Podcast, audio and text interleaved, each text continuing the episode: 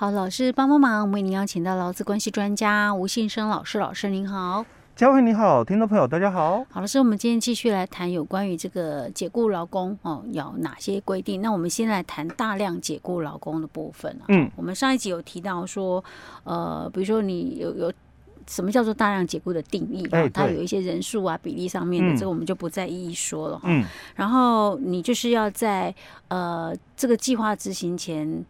要先好把那个计划书先报备给相关单位。解雇计划书，对，解雇计划书六十天前是，然后解雇计划书提出的十天内，就提出报备十天内，你要召开那个劳资协商。对，劳劳资双方自行啦，哦，就是去协商。是哦，啊，万一没有达成协议的时候，没有一个协调的结果的时候，就要做一个叫做。劳诶，劳资协商委员会，对，这个就变成是主管机关哦，嗯、在十天内去召集双方，组成一个协商委员会、哦、啊，所以他们因为他们没办法达成协议，他等于是要跟主管机关来报备啊，对不对？诶，对，通常因为你已经送计划书出来了嘛，嗯，哦，那主管机关就知道有这件事情，当然他们也会去关心，嗯、哦，是，那你们到底哦有没有自行去召开这个？协协议哦，就是自行协商有没有一个什么呃协议的一个部分哦？那如果就是双方是拒绝协商，或者是没有办法达成协议的时候嘛，嗯，那主管机关就会在十天内，嗯，去召集双方去组成协商委员会，是，然后就。解雇计划书的一个内容哦，去进行这个协商哦，并且哦，如果真的就是说双方没有一些共识的一个部分的话，嗯，可能也会适时提出一些替代的方案了。OK，但是他没有说一定就是主管机关来这个组织协商委员会，他一定会通过，不一定哦。对对，这个就是。沟通的一个部分了，然后、嗯嗯，可是他这样是两个月前要做，然后你要有十天十天这样子进程，可是时间一天一天在逼近他他的决定的那个解雇日期，可这段时间怎么办？通常，嗯，大概啊，至少一个月前呐，哦，终止契约一个月前，可能就会有一些所谓的替代方案出来才对哦。是。正常的一个情况下，嗯，大概是这样哦。那。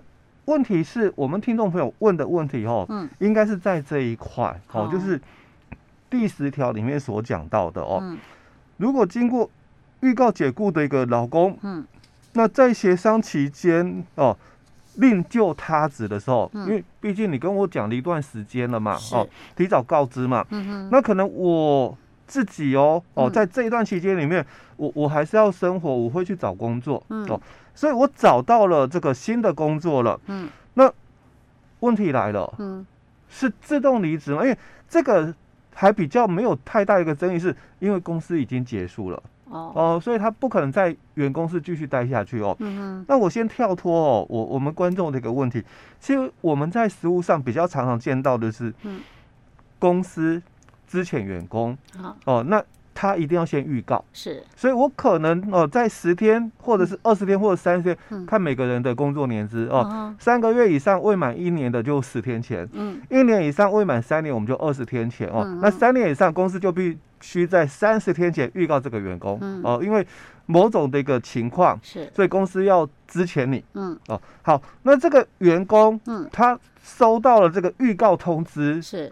那在这个预告期间里面，他可以去找工作哦。嗯、那如果他找到了，他提早离开嘞？是。那或者是因为你预告我了，嗯，那我不能接受这个预告的一个情，就是之前我这个情形，啊、所以他旷职了，啊、哈那可能公司就三天就把他开，哦、就是可不可以三天开除？哈，嗯、因为旷职三天嘛，劳基法十二条，那衍生的。另外一个问题。就是资遣费，哎、欸，对，到底要不要？因为他如果在预告期他找到新的工作，嗯、哦，另另就他，而且或许那新的工作，你说，哎，你就可以马上来工作，因为我需要人力，对我也不等你了，对，我没办法等你，你、嗯、你赶快来吧，嗯、哦，那他提早结束了，是，那那算自动离职吗？啊，嗯，可是他有预告嘞，他很明显就预告说我我跟你的那个就是劳动契约就。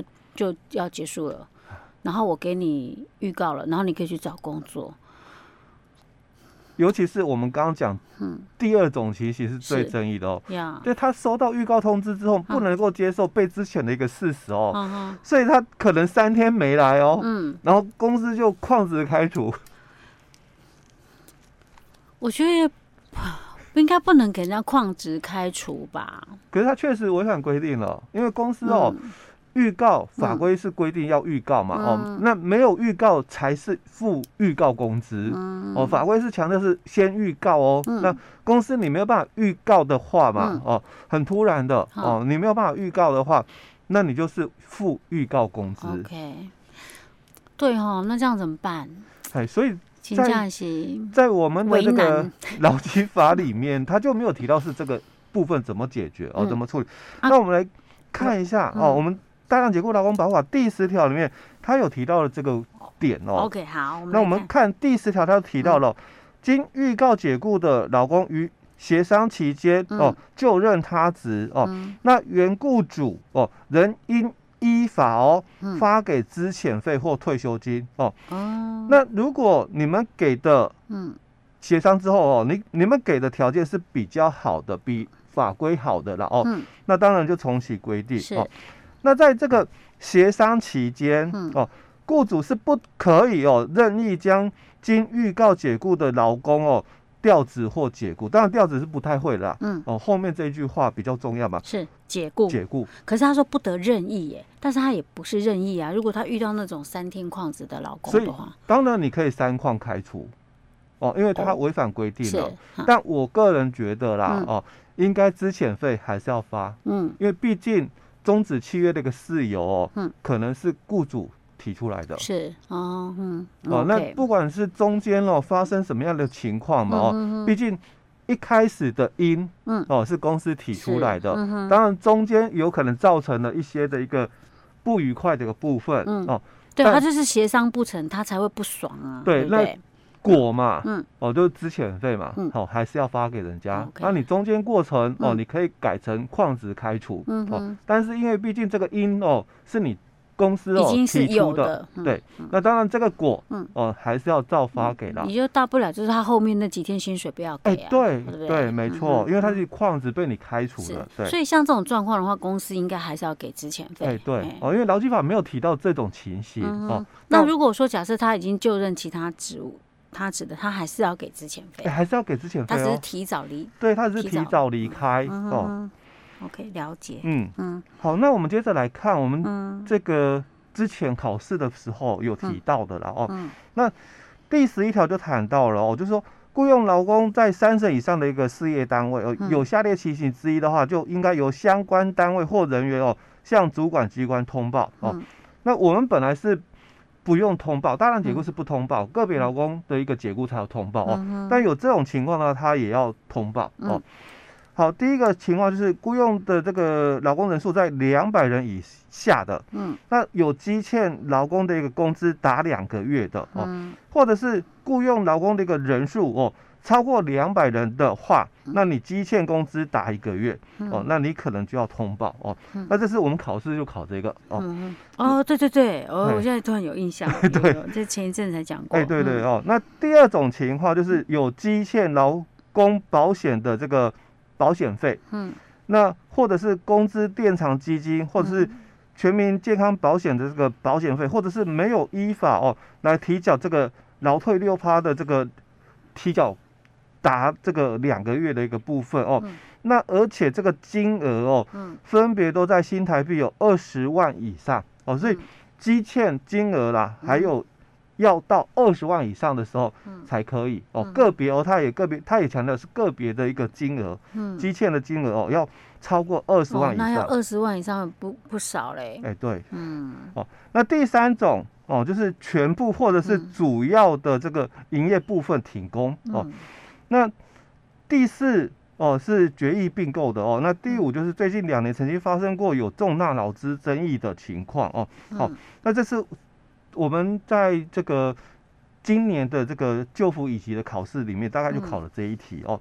我我我觉得他真的蛮奇怪，他说由相关单位或人员向主管机关通报。嗯，公司都欠钱了，他会主动去通报吗？这个就有点类似哦，就是之前个别劳工的时候要通报。啊。那因为很多会误会，就是说，哎、嗯，我我们个别老公是做之前通报十天前哦，嗯、那大量解雇的话，应该是六十天前，就是将解雇计划书通知主管机关、嗯、哦。但比较特别在这里十一条哦，如果你有这个。刚刚我们讲的这五种情形的话，嗯，那也要做通报哦。所以他这个是没有说要提出什么解雇的状况的。哎，就是他，但是他已经欠开始欠钱了。哎，对对，这个是我们嗯额外的哦，额外的。就就是表示他这种状况出现的时候，有可能会出现对对后面的状况。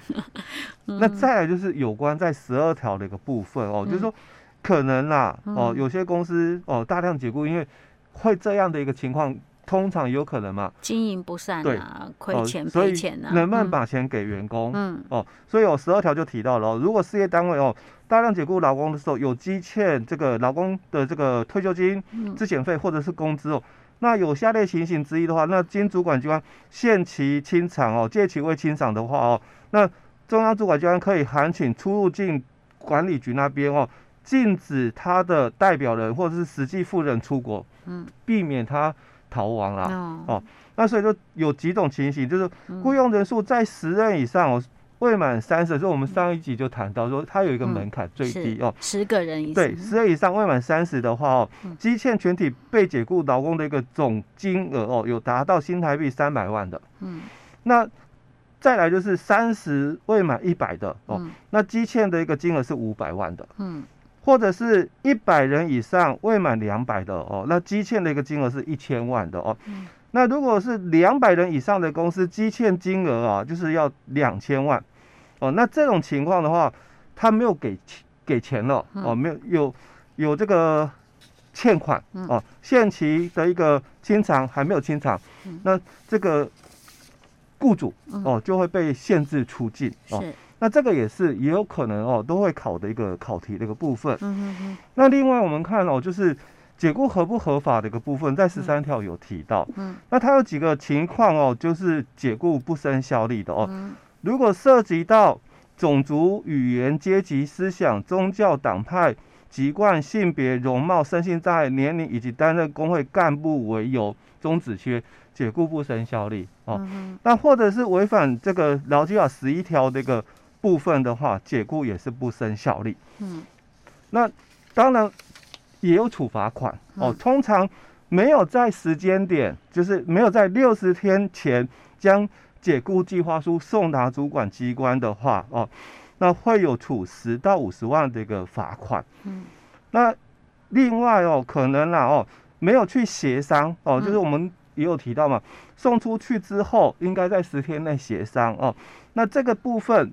违反规定的话，哦，或者是这个拒绝指派协商代表，或者没有通知这个事业单位内哦，涉及到这个解雇部门的劳工来推派这个劳方代表的一个部分，那或者是就拒绝就业服务人员这个进驻哦，那或者是在这个协商期间就任意将预告解雇的劳工调职或解雇，都也会罚十到五十万的一个罚款。嗯嗯，哎，这是在处罚条文的一个部分，大致上哦会有这样的一个情况。那还有一个是三到十五万的哦，就是公司哦去违反了这个这个要提出一些财报说明的相关资料的一个部分，嗯，那就罚这个三到十五万的部分。OK，好，老师，我们今天先讲到这里哦。嗯。